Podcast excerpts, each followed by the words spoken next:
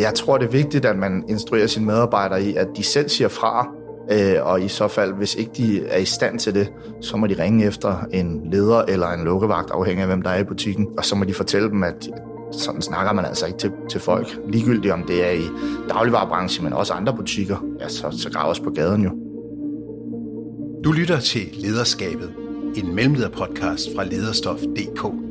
Mit navn er Palle Steffensen, jeg er journalist og ledelsescoach og vært på podcasten, der hjælper især mellemledere med at løse et problem eller et dilemma, som de bakser med lige nu. I hvert afsnit får jeg besøg af en leder, der vil fortælle om de udfordringer, der følger med, når man skal lede både op og ned, og derfor tit bliver fanget i et krydspres. Til sidst i podcasten vil Michael Urenhold, der er ledelsesrådgiver hos lederne og selv har været leder i mere end 30 år, give hver enkelt gæst nogle konkrete råd og anvisninger, der forhåbentlig kan være med til at gøre den pågældende mellemleders arbejdsliv lidt nemmere. Håbet er, at vi kan give alle jer, der lytter med, både inspiration og motivation til at blive endnu bedre ledere. Og nogle meget konkrete bud på, hvordan I overlever et arbejdsliv, hvor krydspres ofte er et grundvilkår. Dagens gæst er Jonas Schmidt, der er souschef i Superbrusen i Jyderup.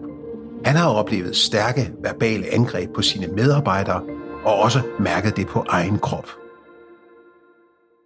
Jonas Schmidt, øh, souschef i Superbrusen i Jyderup. Øh, hvad er den største udfordring i dit job? Den største udfordring det er, at vi får flere og flere kunder, som ikke snakker pænt til, til os og til de unge, primært de unge mennesker. Og det er dig, der ligesom skal passe på dem i den sammenhæng, kan man sige, ikke? Jo, det er det helt bestemt. Man bliver nødt til at stille sig forrest og fortælle, at der er en grænse for, hvordan vi snakker til de unge mennesker. Jeg ved, der er en specifik episode, du har oplevet her for nylig. Kan du fortælle den?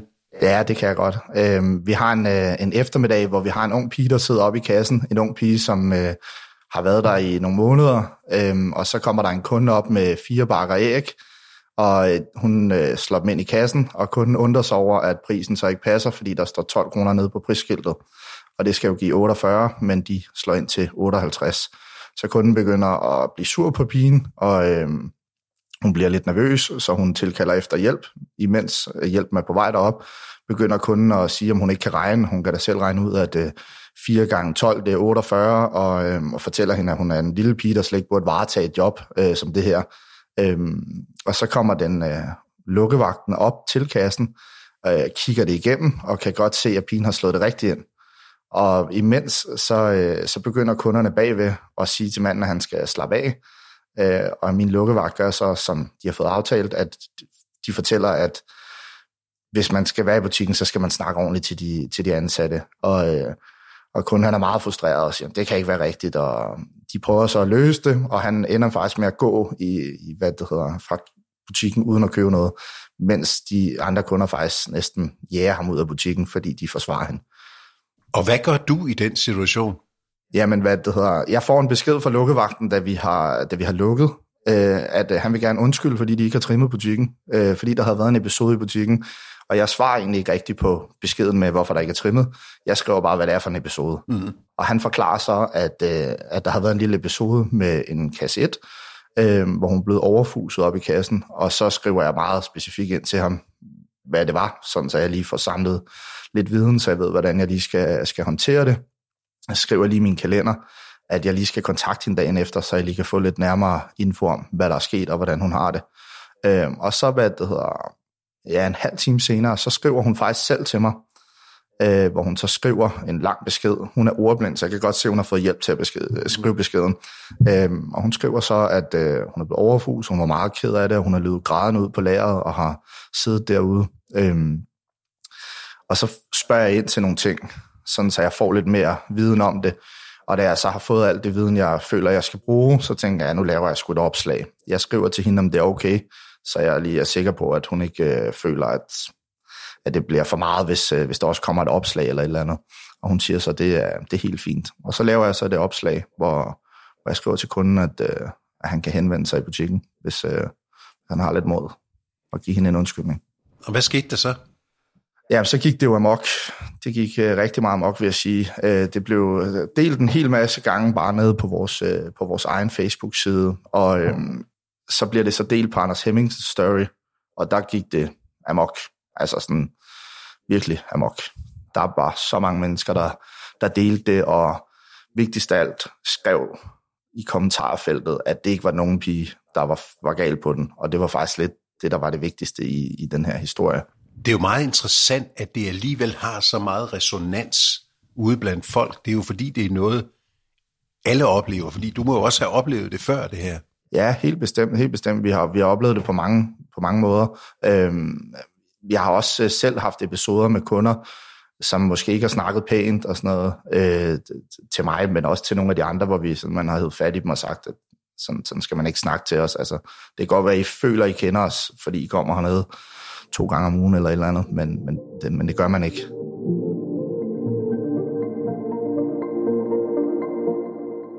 Jeg ved, du også har haft en, eller oplevet en episode selv, som du lige fortalte mig om før. Gider du fortælle den? Ja, det vil jeg. Jamen, jeg står en dag nede i, i frugt- og grøntafdelingen, og så er jeg i gang med at fylde grøntsager op, og så, øh, så kommer der en dame hen, en kunde, som, øh, ja, som handler der et par gange om ugen, og så kigger hun på mig, og så siger hun, øh, du burde da godt spise nogle flere grøntsager, du er da godt nok, du er da godt nok fed. Øh, og jeg bliver sådan helt, øh, okay, det var voldsomt i og med, at vi ikke kender hinanden. Øh, og så siger jeg til hende, at sådan synes jeg ikke, hun skal snakke til mig. og så vender jeg mig faktisk bare om og går. Og så bliver hun lidt chokeret, og så, så går der lige en, ja, to ugers tid cirka, eller sådan noget.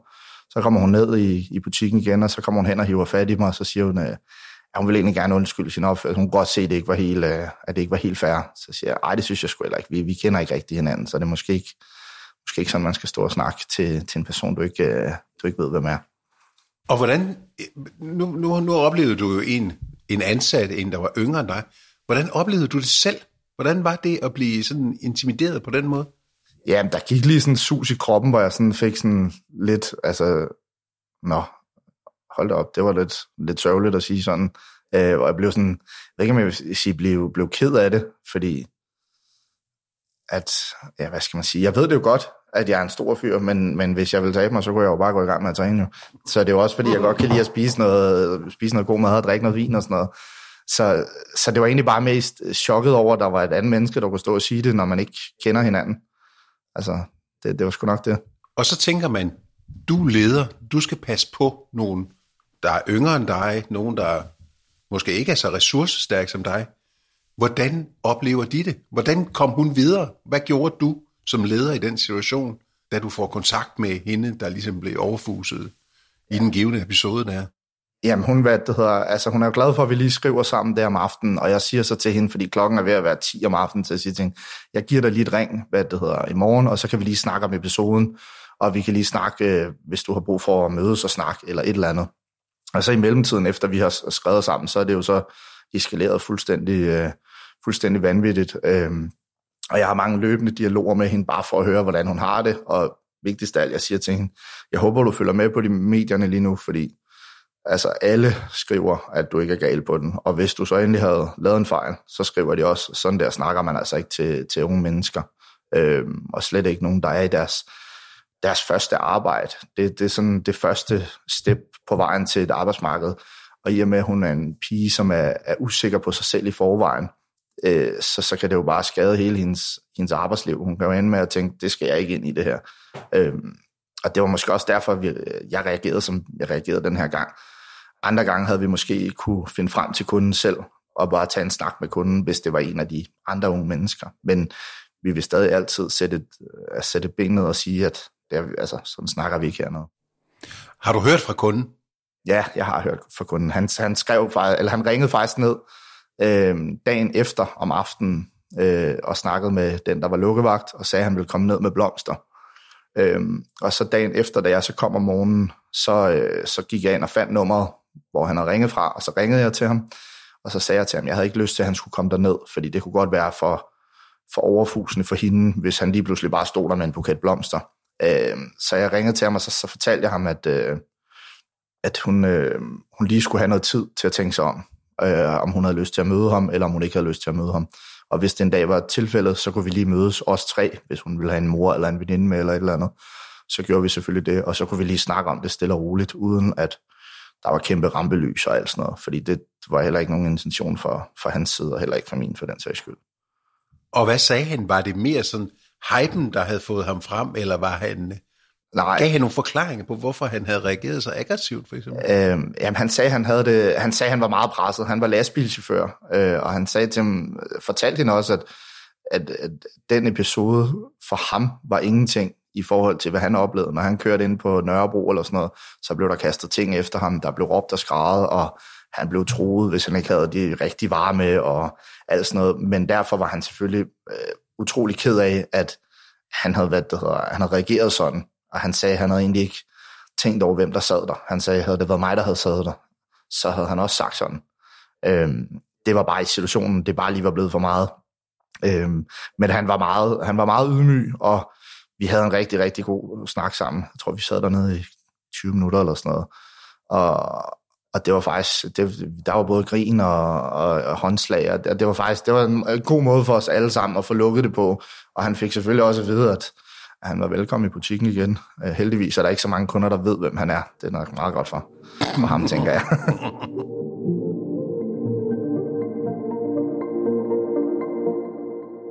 Jonas, nu, du har jo, det gav dig jo meget opmærksomhed, Anders Hemmingsen, du skrev det opslag, du var sågar i God Aften Danmark og blev interviewet der og så videre. Hvad har det givet dig sådan af refleksion efter det her, omkring det, hvordan man passer på sine øh, medarbejdere? Ja, det har, det har klart sat noget mere fokus på det. Jeg vil sige, det gik, det gik ret meget mok, og jeg skulle også lige, lige øh, finde mig selv og lige øh, få, få, få lige tænkt, hvordan pokker skal jeg lige håndtere det her? Skal jeg sige ja til alle? Skal jeg sige nej til alle? Øh, men alligevel havde jeg det også sådan, at jeg vil gerne have budskabet ud. Og, øh, og også efter vi havde snakket med manden, så har jeg det også sådan, for os, der er episoden lukket ned nu, men budskabet vil jeg meget gerne snakke om. Det synes jeg er mega spændende. Øh, og netop det budskab, hvordan man passer på sine medarbejdere, fordi nu var jeg i, hvad hedder det, det var over i Irma her for et par dage siden, hvor jeg oplevede en lignende situation med en, der overfuser en i kassen. Altså det er jo, det sker jo hele tiden det her. Hvad, hvad gør man som leder i den, de situationer? Hvad, hvad kan man gøre? Jeg tror, det er vigtigt, at man instruerer sine medarbejdere i, at, øh, at de selv siger fra, øh, og i så fald, hvis ikke de er i stand til det, så må de ringe efter en leder eller en lukkevagt, afhængig af hvem der er i butikken. Øhm, og så må de fortælle dem, at sådan snakker man altså ikke til, til folk. Ligegyldigt om det er i dagligvarerbranchen, men også andre butikker. Ja, så, så graver os på gaden jo. Altså. Ja, fordi det er jo et, en tendens, at vi er, vores øh, krænkelsestærske er relativt lav, og vi reagerer til tider ret aggressivt på folk, der måske bare passer deres arbejde. Ja, det, det gør det. Eller det gør folk helt sikkert. Øhm, jeg tror også, at det har noget at gøre med inflationen. Folk kan være lidt presset. Der er noget corona. Nogen har måske ikke været ude lige så meget, som de plejer. Og måske glemt lidt, hvordan man, øh, hvordan man fungerer i samfundet. Det, det har jeg lidt en, øh, lidt en idé om, at nogle af tingene godt kan være sådan noget. Men, men bare for at vende tilbage til det der med, med dig som leder. Altså, du siger det der med, at du siger til dine medarbejdere, at de skal sige fra. Men vi ved jo godt, hvis man kommer og har et studenterjob og sidder i kassen og så videre, hvordan fanden siger man fra i den situation, hvis der står et voksent menneske foran en og begynder at overfuse en? Hvad, hvad muligheder har man så, og hvad, har, hvad muligheder har du som leder i de, i de situationer? Jamen altså, vi har jo de muligheder, at vi kan, vi kan bede kunden om at gå, og, og det øh, gør vi meget gerne. Og ellers så må de, så må de simpelthen bare ignorere kunden, og så må de fortælle, hvem, hvem, hvem det er, og så skal vi nok tage en snak med ham, når, eller hende, når de, når de kommer ned i butikken, eller finde ud af, hvem det er. Ja, fordi man kan jo ikke sådan, lave sådan en sort liste, eller have sådan nogle wanted-plakater med dårlige kunder. Nej, det, det bliver sgu nok lidt svært. Det, det bliver nok lidt for meget. Det må vi vel nok heller ikke i forhold til den der GDPR-lov eller et eller andet. hvad, har du, øh, hvad har du lært af det her som leder? Jeg har lært, at jeg skal være, jeg skal være mere, op, øh, mere opmærksom på de unge mennesker, fordi efterfølgende har jeg jo snakket med nogle af dem, nogle af de unge knægte, som har været der mange år, og de siger, de har også haft nogle hårde episoder, hvor jeg var sådan, så må I da komme og sige det, men for dem har det måske ikke været en stor ting, der har det måske bare været set som en, åh oh, ja, det var meget sjovt, så er der en mand, der har sagt et eller andet tosset til dem, eller sådan noget. Men der var det vigtigt lige at fortælle, at I bliver nødt til at, I bliver nødt til at fortælle det nu, fordi at om ikke andet kan vi bare lige hurtigt vinde situationen, fordi det kan være med til at ramme dig senere hen. Det kan godt være, at det ikke rammer dig lige nu, men det kan godt sidde i baghovedet, jo, når du kommer i en lignende situation om 10 år, 15 år, 20 år eller eller andet. Så det, det viste sig faktisk, at der havde været mere, men folk bare havde ligesom, du ved, taget det ind, og så måske ikke, hvad skal man sige, reageret på det. Så det eksisterede faktisk hos flere af dine ansatte. Ja, det gjorde det. Det gjorde det. Det, og det blev jeg faktisk lidt chokeret over. Øh, men jeg lavede straks et opslag på vores interne Facebook-side, hvor jeg også skrev, at hvis der er det mindste, så må I komme og hive fat i en af os, øh, sådan så vi kan, så vi kan lave en, en reaktion ud for det. Enten øh, ja, snakke med dem, eller finde ud af, hvem, hvem kunderne er.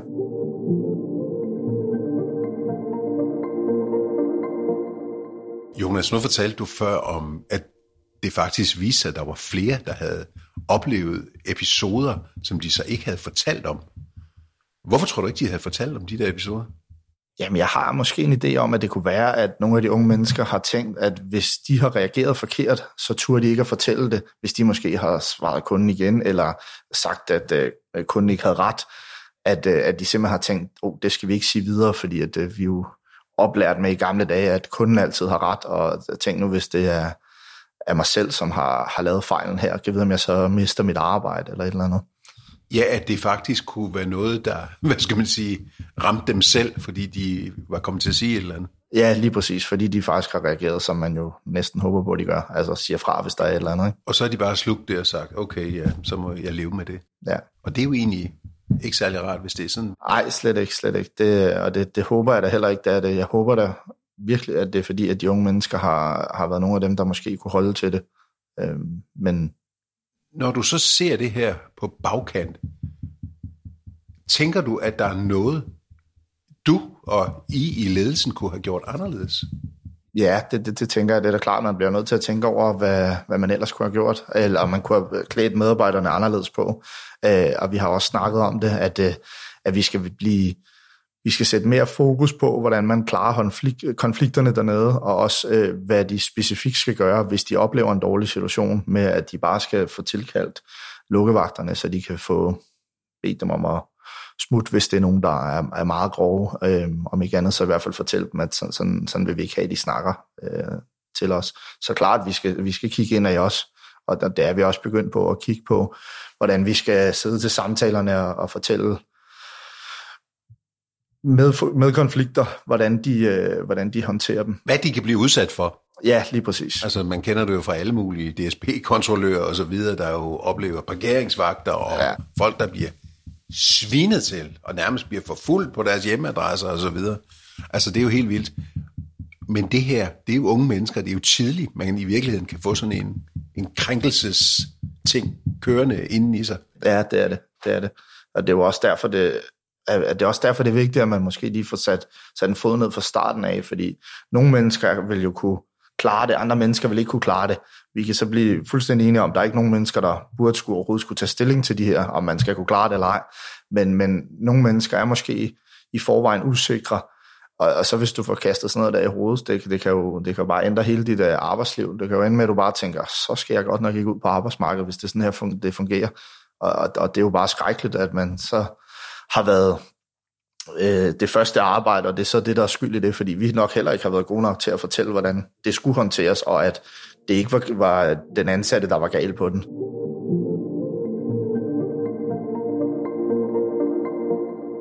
Michael Urenholdt, ledelsesrådgiver hos lederne. Nu har vi hørt, du har siddet og hørt øh, Jonas Smits historie her. Det er jo en noget voldsom historie, kan man sige. Mm. Hvad er det første, du tænker på, når du hører den? Ja, det allerførste, jeg lige tænkte, jeg hørte den, det var, jamen, øh, ja, det kender jeg jo godt, og det er jo set før. Øh, og så tænker jeg faktisk lidt, at vores kultur, øh, måden vi går til hinanden på, øh, er, har ændret sig øh, mærkbart oven i købet. Altså, det der med at være høflig og give plads til folk og så videre, det er røget mere og mere ud i vores samfund. Øh, det oplever jeg i hvert fald selv, og det tænker jeg helt klart her han står jo som souschef i Superbrusen i Jyderup. Når man, øh, altså, kan man sige, har kunden altid ret, som man jo sagde i gamle dage. Kunden har altid ret. Jeg vil, jeg, hvis, jeg, hvis jeg skulle nu give et sådan helt klokkeklart svar, så vil jeg, vil jeg sige, man kan godt have et grundprincip eller en leveregel, hvor man siger til sig selv, vi antager altid, at kunden har ret. Fordi det gør noget i din, din måde at møde kunden på. Men det er jo ikke ens betydende med, at kunden så reelt har ret hver eneste gang. Og det, er det er jo her, jeg synes, der er en forskel på tingene.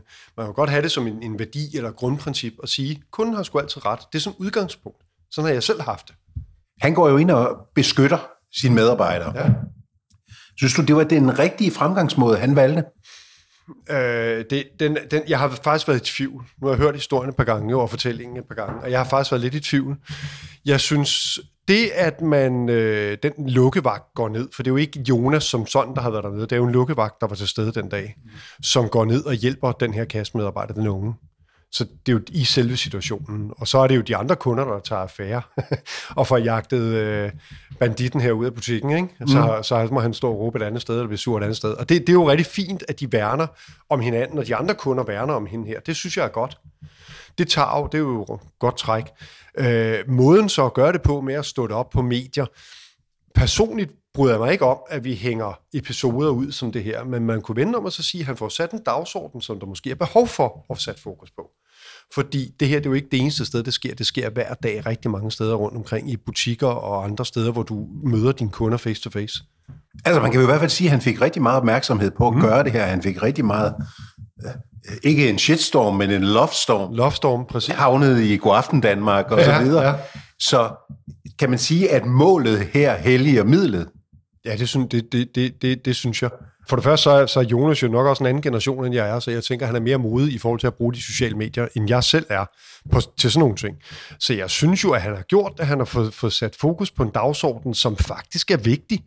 Øh, tilbage til det, jeg startede med at sige, at jeg, jeg, jeg synes, vi har en egoistisk kultur langt hen ad vejen, og, og stedet for lige at give plads til folk og så sige, okay, det der, det er sikkert ikke gjort med vilje, at tilgive folk lidt bedre, end at vi altid tror, der er nogen, der kommer med en dårlig hensigt. Det vil jo løse rigtig mange problemer. Men hvis vi så vender tilbage til hans chefrolle, ja. hvor meget skal man beskytte sine ansatte du som skal, chef? Jamen, der skal, dem skal du, dem, din rolle er som leder, der skal du beskytte dine din ansatte. Din, når du har en ung pige under 18 år, og hun sidder i kassen. Hun er jo ikke uddannet til konflikthåndtering. Hun er ikke uddannet til at håndtere store, øh, stærke mænd, der står og råber hende ind i hovedet osv. Øh, altså, det, det, hun er ansat til at skal håndtere kunderne på den bedst mulige måde med et stort smil, og sørge for, at de får deres varer ud til den rigtige pris. Og det er jo ikke hendes fejl, at der er noget galt på prissegmentet, eller prismåden, det, måden, man har beregnet prisen på. Det er, jo, det er det jo ikke men det er jo hende, det går ud over. Så jeg synes jo, det rigtige, han gør, det er, at han beskytter hende, og det skal han gøre. Det er en, det er en leders pligt i særdeleshed, når du har med unge eller udsatte mennesker at gøre. Så kan man sige, at som chef skal du have det, altså hvad skal man sige, den, en stærk ryg og en stærk øh, personality. Hvad gør man så? Nu bliver han fortæller jo også historien om, hvordan han selv bliver kaldt fed af en, øh, af en kunde. Mm. Hvor meget kan man, skal man så gå imod det? Jamen, øh, for det første, så kan man så sige, for hans vedkommende, det er, at en kunde siger det sådan til ham. Øh, hvis, hvis nu, lad os nu lege den situation, at jeg var hans chef, og han kom til mig og sagde, hvad gør jeg i sådan en situation? Så vil jeg sige til ham hver tid, ved du hvad, så synes jeg, du skal pænt gå hen til den kunde og forklare vedkommende, at hun er uønsket her i butikken, hvis hun taler sådan til dig. Eller taler til andre på den måde. Helt klart. Altså, det kan jo ikke være på bekostning af medarbejderne og kunden, og nu spurgte du selv, om kunden altid har ret. Mm. Altså, jeg vil sige, ordentlighed, det følger med i alle livets forhold. Det gør det også i en butik, at du skal opføre dig ordentligt, når du kommer ind som kunde. Det er jo forventet, du opfører dig på en nogenlunde måde. Og når du taler sådan til mennesker, jeg vil ikke acceptere det. Og havde jeg en medarbejder, der kom og sagde til mig, at jeg er blevet behandlet sådan, så vil jeg også værne om den til hver en tid. Så du vil sige hårdt mod hårdt? I sådan Nej, ikke hårdt mod hårdt, men simpelthen sige, det er ikke okay, så enten så giver du en undskyldning, og så tager vi den derfra, og ellers så er du altså uønsket her i butikken. Du skal ikke gå og adressere vores mennesker på deres udseende, eller hvem de er. Man kan vel sige, det er jo noget, øh, altså i dag har vi jo netop fået det våben, at man netop kan oute folk på den der måde, så er det, er det blevet lidt sværere at opføre sig dårligt i dag? Jamen, Skal man vare sig lidt mere Jamen, altså det er jo i hvert fald, du bliver mere eksponeret i dag, hvis du opfører dig dårligt, fordi folk kan skyde en film af det, folk kan optage det, og man kan bare lægge det ud på medier. Men, men, men jeg synes også, og det er ikke lige Jonas' tilfælde, han har været meget ærlig omkring det, også og omkring hans egen sårbarhed, omkring at han er en lidt større fyr. Men jeg vil sige, der er også lidt fejt i det her øh, med sociale medier, fordi folk øh, står i situationen, gør ikke noget, og bagefter bliver det lagt ud øh, og delt med, med, med omverdenen. Altså, øh, det er lidt let at sidde bag tasterne. Jeg har jo tit hørt for det her med, at folk de, de anklager andre for, at de sidder bag nogle taster, med, hvor vi ikke ved, hvem det er, og så sidder de og hænger Gud og hver mand ud. så, så man står ikke rigtig på mål for det, man altid kommer med. Tak skal du have, Michael. Du har lyttet til Lederskabet, en mellemlederpodcast med Palle Steffensen. I dag med Jonas Schmidt, der er souschef i Superbrusen i Jyderup. Vi håber, at du er blevet inspireret af vores podcast, og husk, at vi har skrevet en artikel om Jonas' udfordringer og Michael Urenholds konkrete råd på lederstof.dk, hvor du også kan finde en masse andre artikler og podcasts, der klæder dig på med ny viden, konkrete værktøjer og perspektiver for andre ledere på alle niveauer. Lederstof.dk udgives af lederne, der er Danmarks største interessefællesskab for ledere med omkring 130.000 medlemmer.